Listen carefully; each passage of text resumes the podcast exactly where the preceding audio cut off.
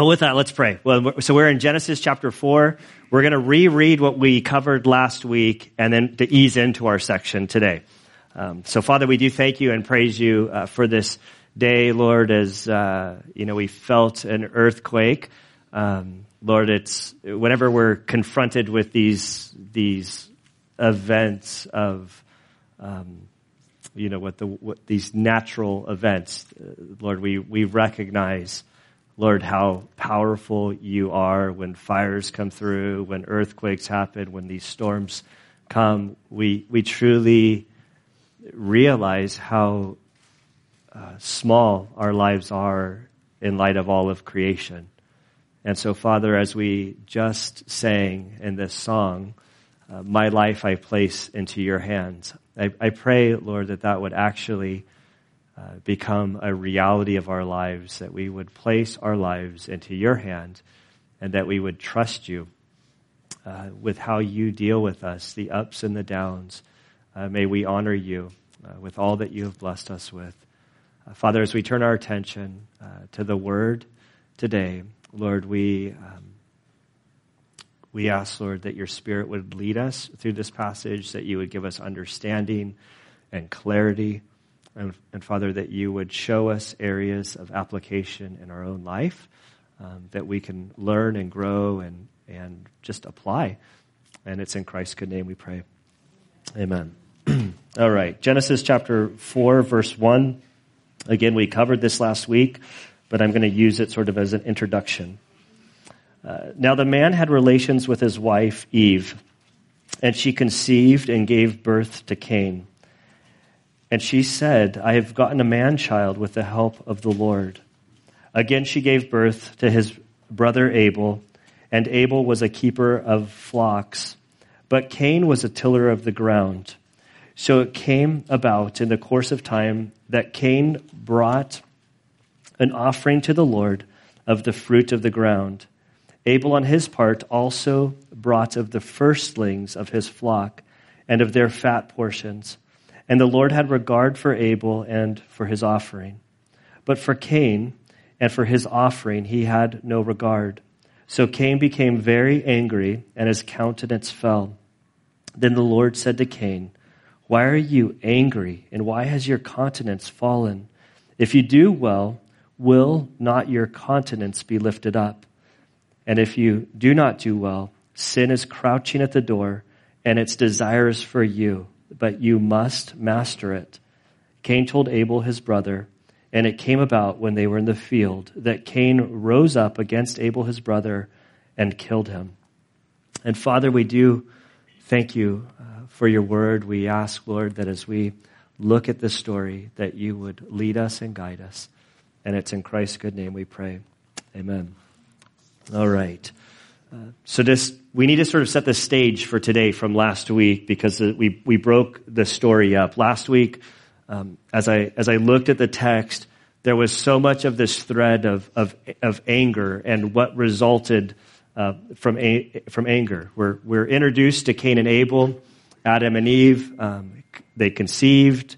They, they had this, this child, uh, Cain. Um, Abel was introduced sort of in the sort of in the wake of Cain. And so we, we see that there are different vocations. They each made their offering. We don't know much about uh, what was instructed of them. Uh, we know that one made, Abel made the offering of the, the animal sacrifice. The other had, you know, fruits, grains, things of the earth, that which he did. Uh, at first reading, there's no there doesn't seem to be any issue. There doesn't seem to be any problem or obvious sort of wrong that was committed. We just see that God had regard for one and he didn't have regard for the other. As we read into the New Testament, we learn that from, from Hebrews 11:4 that Abel's offering was offered by faith and that he trusted God. There was, there was this element of faith in this example that was used by him. Uh, Cain, we're not so sure. And then God approached him and he sees his anger and it's almost like God is trying to say, hey, don't do anything you're going to regret. Like, master your anger. You have the opportunity to do well, and sin is crouching at the door, so don't go that direction. But obviously, Cain goes a direction and he, he murders his brother. Uh, someone said this is like the, the first time somebody truly danced with evil. Uh, uh, Adam and Eve, they, they stumbled into temptation, they ate the fruit, they did wrong, but this, sort of in this new order of, of the world, this fallen nature, th- this is true evil, a brother murdering his brother. And so we find ourselves in this moment of, of just raw sort of terror and horror and, and just brutality. And the question is like, like, how would God respond or how will God respond to this act that was just committed? I, I think about myself like, how would I respond if I was God? Uh, how do I respond when I see uh, evil happening around me? Uh, Charles Swindoll says, had you or I been in charge of the case, we likely would have pounded the gavel and said, Justice is served. But God is gracious. So if I was there, I'd be like, okay, that's it. We're just going to deal with you. Um, but what does God do? Verse 9. Then the Lord said to Cain, Where is Abel, your brother? And so he's immediately on the spot. God immediately responds and he asks this question Hey, where's, where's your brother? Um, the first thing I see is that God is like right there. Um, and there's a whole bunch of things that sort of spawn up in my mind in this text about God's response. The, the, the first is like, like we can't hide from God. Like you, you can think that you have your sins and the things that you're getting away with, but God is, is there and he is aware of the things that you're trying to get, uh, uh, you're trying to pull off behind his back. Uh, David writes in Psalm 139, 7, where can I go from your spirit? or where can I flee from your presence? And he lists all of these different locations. And the, the answer is that there's nowhere that we can go to flee from God, that God is omnipresent. He is everywhere. He is intimately involved in our lives. The, the second question that, that, that, that, you know, bounces through my brain this week that I don't know that I'm just going to have the capacity to like, uh, deal with. Like, I almost don't even know that I want to open the can of worms, but it's a can of worms that certainly we've all grappled with. And, and the question that sort of comes to mind is like, if God is so immediate and is responding, like, then why did he allow this to happen? Like, like, why, like, why did this occur? Couldn't have God intervened and stopped this from happening? And certainly God could have, but in this new this realm, this, this, is the, this is the world that we live in, that God and His sovereignty has allowed this sort of freedom of humanity to choose or not to choose, to choose uh, Him or to reject Him. And sort of in that, I don't want to say the gamble, but in this, this, this system so that God can true, allow true love to occur to Him or true rebellion, He hasn't created a bunch of robots. In His sovereignty, there is now this sort of this option for for evil to happen. And so we, we deal with this in this world. Like all of us have had to deal with like evil at some level in our lives. Like we're, we're faced with it. We're confronted with it. And then in my own life, as I've faced it, I've had to come to terms with like, well, God is sovereign. And the, the events that have happened to me, I have to, I've come to the terms with like, God has allowed this happen to like, in his sovereignty to mold, to shape me, to allow me to become who I am. On the other side of the coin, I also recognize that nobody's getting away with anything ultimately. Like in this life, you might feel like you get away with something, but, but you're not. In Hebrews chapter 4, verses 13, the New Living Translation, I like the way it words it. It says, Nothing in all creation is hidden from God. Everything is naked and exposed before his eyes, and he is the one to whom we are accountable. And so each of us are going to give an account. Every murderer is going to give an account. Every rapist is going to give an account. Every person who has abused their child, their spouse, innocent victim, all of these people are going to give an account that before God. They're not going to get away with it. And so there's this peace and understanding that we each are going to give an account. And I love how God goes about this. Like, I mean, it's so not my nature and how I would have dealt with it. God knows what has just happened. And yet he approaches, he approaches Cain with the question, like, where's your brother? He knows exactly where his brother is. And I think that there's so much that we can learn from this in our own lives. This example of God, this asking question. God knows the answer. He doesn't have to, he could, he could condemn him right away. I don't have the luxury of omniscience, and yet so often I'm quick to condemn somebody without having all the facts or their side of the story. And I think that there's something that we can use from this, like, you know, your kid's up to no good, and say, instead of coming down, like, what did you do? Well, no, that'd be good. What did you do? Or like, what's going on here? Asking questions. And I think that God is leaving room still in his graciousness for Cain to repent, to own, like, I did something really bad.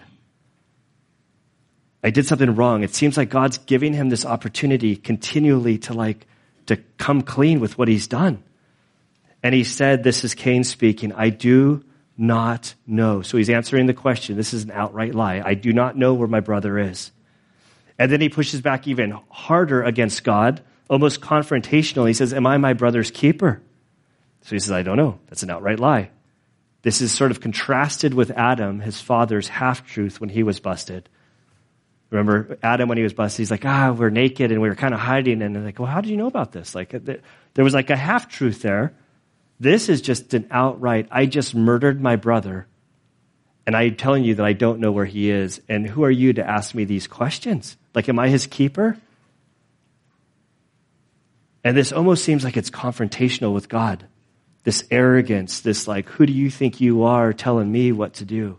You said you wanted bloodshed for your sacrifices. I gave you some bloodshed. Like, kind of, this is harsh and ugly. Henry Morris says he compounded his wickedness by blatantly, blatantly lying to God and challenging his right to even question him. Thus does long cherished sin harden a man's heart and pervert his senses. God, therefore, can no longer speak to Cain in mercy, but only in judgment. I think there's so much in that as we dabble with sin, as we begin to go the way of Cain, as the New Testament writes about, our conscience become seared and we get calloused hearts and we, we no longer really hear what God is saying or leading us to do. And in verse 10, we read, He said, What have you done? The voice of your brother's blood is crying to me from the ground. Now you are cursed from the ground, which has opened its mouth to receive your brother's blood from your hand.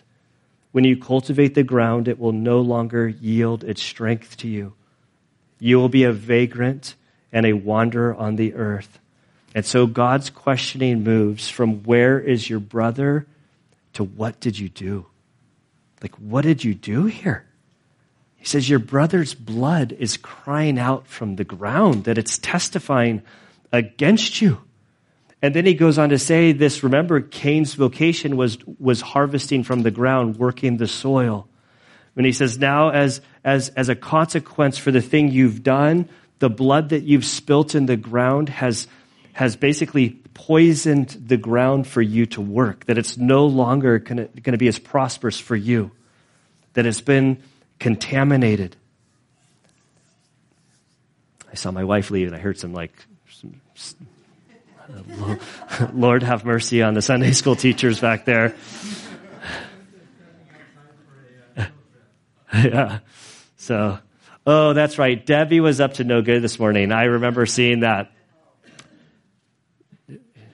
She was filling up a bucket of water, so something is going on that's, that's sanctioned by the teacher. It's not just total rebellion out there, and they're probably right there.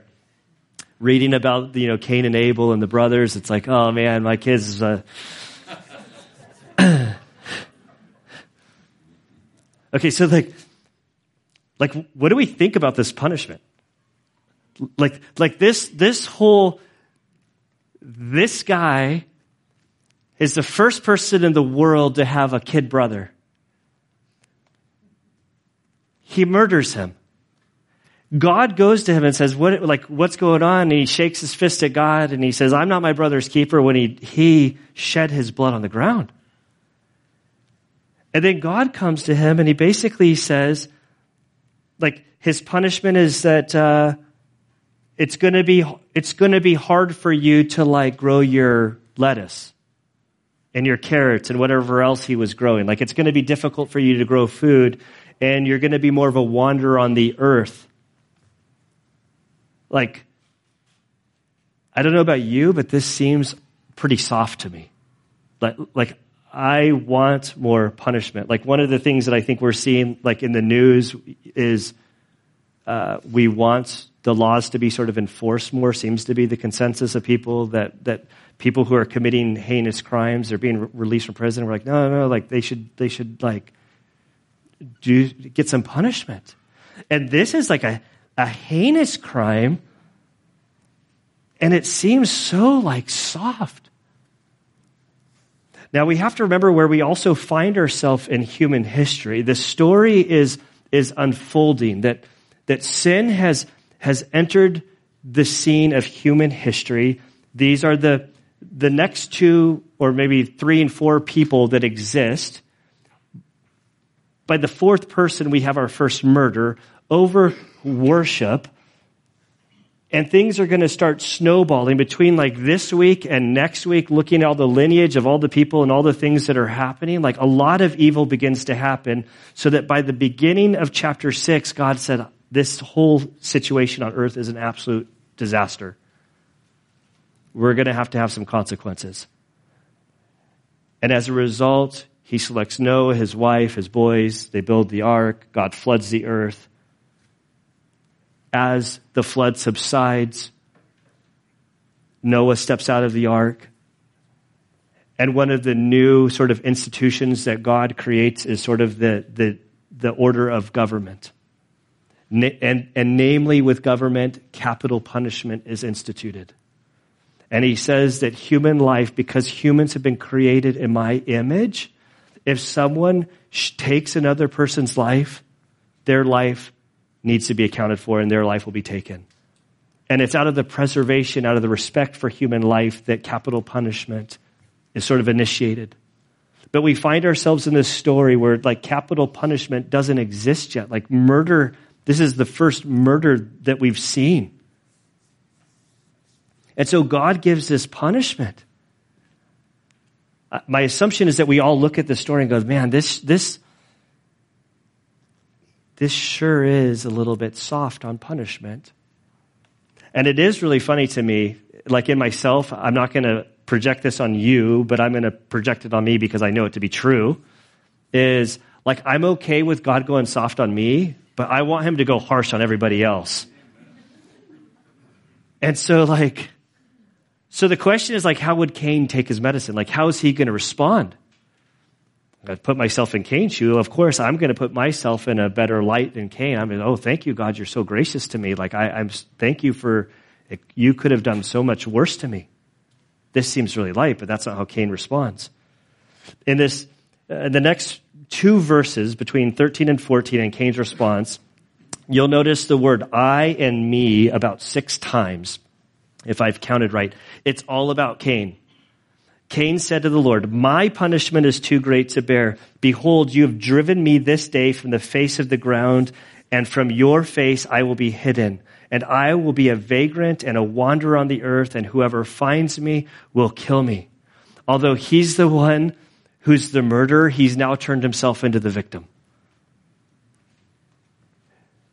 His reaction is all about himself, and this is super consistent with our sinful nature is that we turn it into ourselves and how, how bad it is for me. There's no repentance. There's no confession of sin. There's no apology to God. He's, he, there's not even a sorry that he got busted in this. Like, I'm sorry that I got caught. There, it's, oh, woe is me. My punishment is so horrible.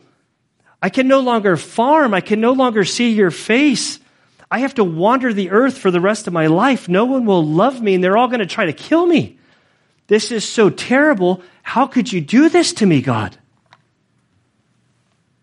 And so the Lord said to him, Therefore, whoever kills Cain, vengeance will be taken on him sevenfold.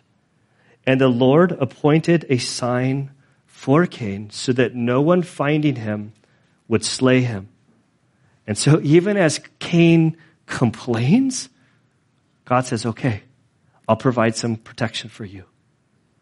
Like if anyone kills you, basically, what's being said here? You kill Cain, God's going to take seven members of your family and they're going to be killed. Sevenfold. And so there's this protection over Cain. And then it seems that God is going to continue pursuing Cain, hoping that he would come to repentance and that he would come into a relationship with God. He's protecting him. He's hoping that God, or that God will, he's protecting him, hoping that Cain will soften his heart towards God. It's like what Paul writes in Romans 2 4. Or do you think lightly of the riches of his kindness and tolerance and patience, not knowing that the kindness of God leads you uh, to repentance? Like so much of God's nature in, in, in developing us and bringing us into a relationship with him is not about his harshness, it's about his kindness and his gentleness with, with us. Like I'm so thankful for God's like mercy in my own life. So thankful that God like forgives over and over and over again. So grateful that God just continually says, okay, you blew it, Gunner. Let's try again.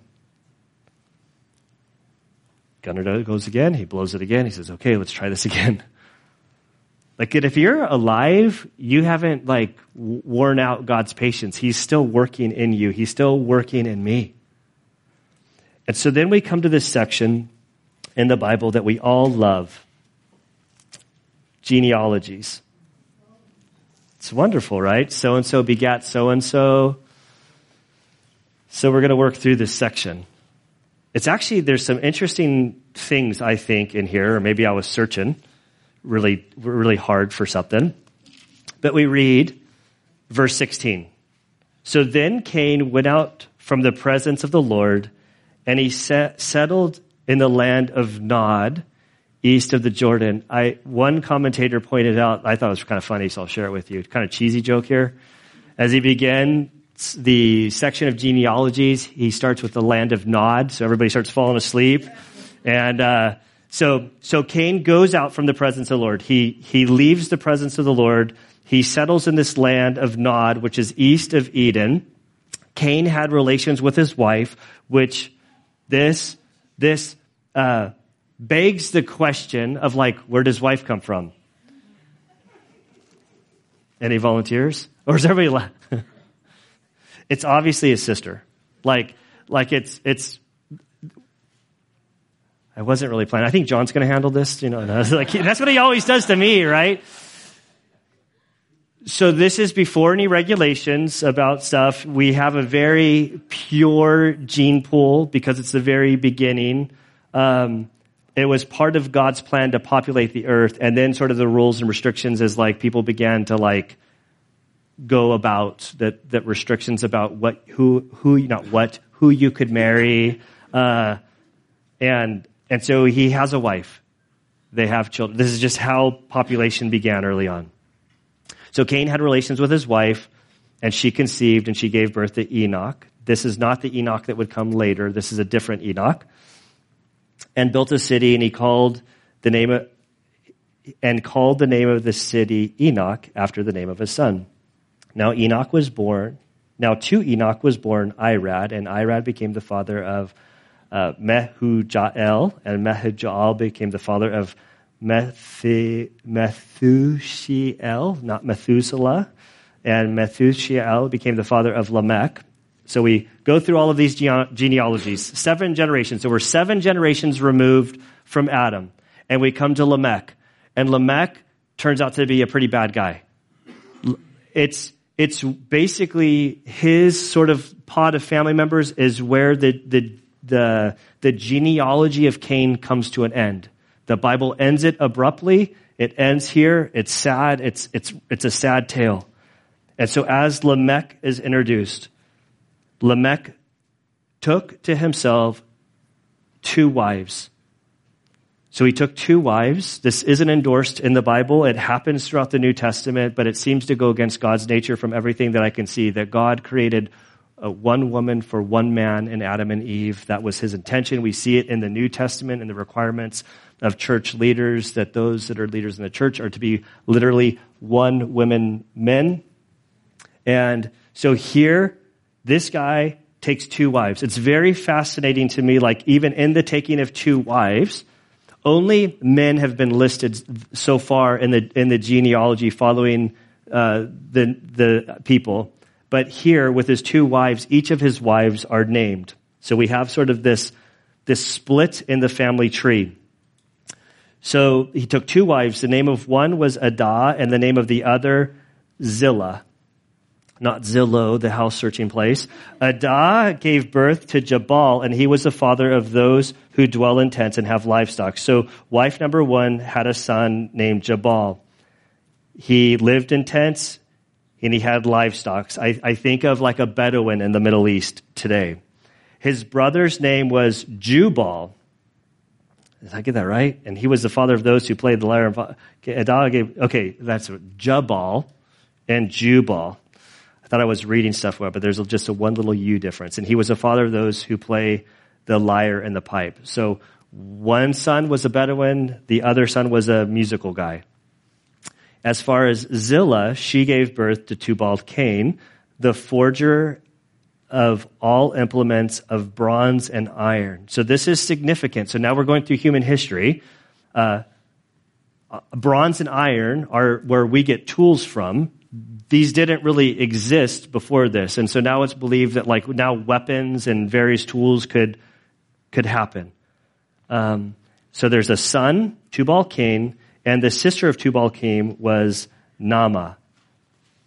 And at the end of his life, Lamech said to his, his, his wives, Adah and Zillah, listen to, my vo- listen to my voice, you wives of Lamech.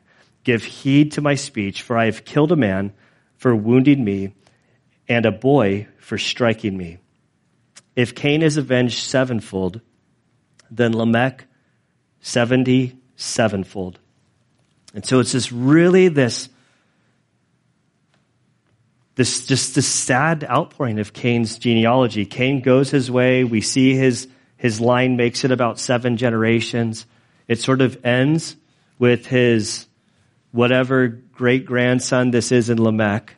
He takes two wives, and the last thing out of his mouth, he, I killed a guy and I killed a boy. And it, it ends. And it's tragic and when we look at this genealogy next week, we're going to get into another genealogy. And it's interesting in that, so in verse 1 of chapter 5, if you'll just look down, just I want to kind of lay some like foundation here. So if you go to chapter 5, verse 1, it says, This is the book of the generations of Adam. In the day when God created man, he created him in the likeness of God. He created the man and female. And so he follows Adam's sort of genealogy in verse 16 of chapter 4, there's Cain's genealogy. But if you line these two guys up, what you'll see is you follow Cain's genealogy down, but then next week when we start, it's gonna, it's gonna go kind of back to Adam and then come back down. And you can kind of see these two lines. Many commentators will say that like, Cain's line is all evil and uh, Seth's line is all good. And I don't know that I necessarily buy that based on where we end up in chapter six.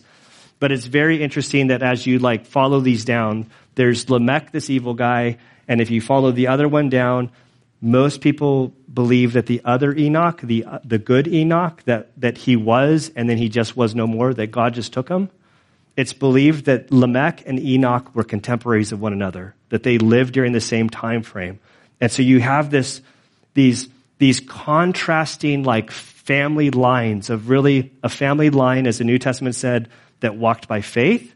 And then you have the other one that was of the flesh. And they just stand in stark contrast. And then we come to verse 25. Adam had relations with his wife again, and she gave birth to a son and named him Seth. For she said, God appointed me another offspring in place of Abel, for Cain killed him. And so we have this birth of this son Seth. Seth seems to be sort of the the replacement son. You know, you can't replace a pup like it's like a puppy died. Like, oh, we're not replacing the puppy, but there seems to be this this God gave Seth because Cain took Abel, and that last phrase for Cain killed him. Like the the bitterness and the sorrow like, I don't think that we can highlight this enough. Like Adam and Eve, this isn't like a parent who just lost one son. They lost two sons. They, they, they lost Abel and they also lost Cain. And so here they are, all of the promise of like what was to come in Genesis 3:15 seems to be taken from them. And then God gives them Seth this like new life, new hope that the promise is still alive. And in verse 26 we read to Seth to him also a son was born and born and he called his name Enosh.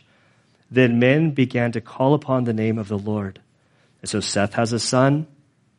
Uh, this is going to pick up as we get into chapter 5. If you get to verse 6 in chapter 5, you'll see the birth of, of Seth's son. So you kind of can l- line up the stories if you're really into genealogies. And so with Seth, the, the promise of Genesis 3.15 continues. And this last phrase, they say this is the first revival in human history that Seth is born. He has a son. And then at this point, men begin to call upon the name of the Lord. It's like men bow their hearts before God. They reach out to him. They cry out to him. And the story is tragic. And so like, what do we do with it? Like, I've been just like all week, I've been like tossing and turning going like, what do we do with this? Like, there's a genealogy. This is like a horrible story of like a brother killing a brother. You have God who seems to be going like really light in the punishment. And like, like, what do we do with it? And so I kind of looked at the different characters that we're introduced to. So starting from Abel, like, like Abel really, I'm not into acting, but there's like, or watching like movies and doing it, but it's like this plot, like when you have a character who's like on the side and is a really small part. What do you, is that called something? Oh, what's that? I'm looking, looking at face. She knows I'm like, a background. I call her a background character, background character, like a sub, like a sub person. Like he's there, he makes his offering, he's killed, and then it's like following Cain. But the reality is, is that Abel has this like huge storyline, even though he really doesn't, like all, he makes this offering to God. His huge storyline that what we learn from Abel in this story is we learn about like righteousness and faith and what undefiled worship is all about. Here's this guy who made his offering to God. Hebrews 11:4 as, as we read about the heroes of faith in Hebrews chapter 11 the author of Hebrews kicks off with Abel that here is a guy that if you want to know what true righteousness looks like it means that you make your sacrifices your offerings by faith to the Lord that you trust him we also learn from Abel a little bit about suffering and persecution walking with God and following after Christ doesn't mean that we're like in the clouds and like cotton candy and everything goes our way and that there's never any suffering. Like so often the path of righteousness is marked with suffering. And so here this individual, like his life is just getting started and he's cut down by his brother over his act of faithfulness. And so from Cain, like so much of last week was dealing with like anger and in Cain, we see the dangers of, of our own sin and bitterness and, and, and things that, that take root in our hearts that we have to deal with. God warns him, don't let, don't give in. Sin is there waiting to crouch. This is an evil world you look in. You need to walk in a way understanding that the days are evil. Turn your eyes upon Christ. Seek Him. Trust Him. Don't give in to the temptations that seem like they're going to like reward you. They might reward you in the immediate, but ultimately they're going to lead to dangerous and, and terrible places. We're going to give an account, and ultimately Cain did give an account for his life. The next character, really, or intertwined in this whole story, is God. Like, I can't, as I look at this story, I feel like the Bible constantly reminds me that God is a merciful God, that God is a gracious God, that God is a God who continually pursues after us, continually gives us opportunities to respond. This is a God that, be, that begot his only son who would go to the cross to die for me and to make a way to, that, that I could have a relationship with God. That my sin was placed upon Christ. Your sin was placed upon Christ. The sin of the world was placed upon Christ. And God is saying, come to him and receive life and forgiveness and, and new birth. It's available to you. but he's not going to force himself on us. And then we're introduced to this character, Seth. That out of this death and darkness, there's hope. There's like this new beginning, new life, uh, new hope for Adam and Eve, and the whole promise that the Messiah would come through one of their sons. And I love that in the, in the Old Testament, there's like a bunch of really rough stories that we're going to have to deal with, like as we go through Genesis. But in the midst of the darkness, there's always this like flicker of, of light and hope that God is there and He's doing something. And so often, in the midst of the darkness, there's this like remnant of followers who are faithful, and we see how God leads them and cares for them. We live in a world that is dark. We live in a world that there's a lot of evil out there. We live in a world where it can be really discouraging. But I want to be a part of this group in the midst of this darkness that keeps my eyes on Christ and recognizes that, that in Him there is hope. And I don't have to be discouraged. I don't have to lose hope that He is doing something. And so, with that, we'll close. We'll pray here and we can look forward to next week's genealogy. Uh, Father, we do thank you and praise you for this day. We thank you Lord, for this story of, of Cain and Abel. It is such a tragic story to, to, to think that so early in, in human history that two brothers would come to this place where one would get so mad that he would kill the other. It, it's heartbreaking. It's, it's ugly. It, it's tragic. And in the midst of this story, Lord, we see that you are moving. I pray, Father, that in this story you would help each one of us to see how we're a little bit like Cain, that each one of us has this capacity for anger and uh, losing our self control and, and just erupting. And so, Father, I pray that as we uh, see ourselves in Cain, Lord, that you would continue to do that work in our lives where we are transformed by the renewing of your Spirit, that we uh, have our lives exchanged. Father, we thank you that as we give our lives to Christ, that you give us the Spirit, that you seal us for the day of redemption, and that he dwells within us and that His fruit manifests itself in our life.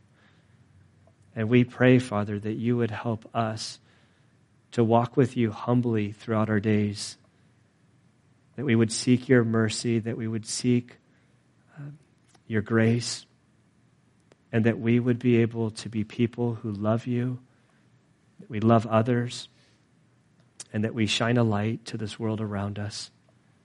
We pray, Father, that you would help us to be a people who really points people to Christ, the ultimate hope, the ultimate joy, because in Him, that's the only place that we can truly find peace. And we thank you, God, and it's in Christ's good name we pray. Amen.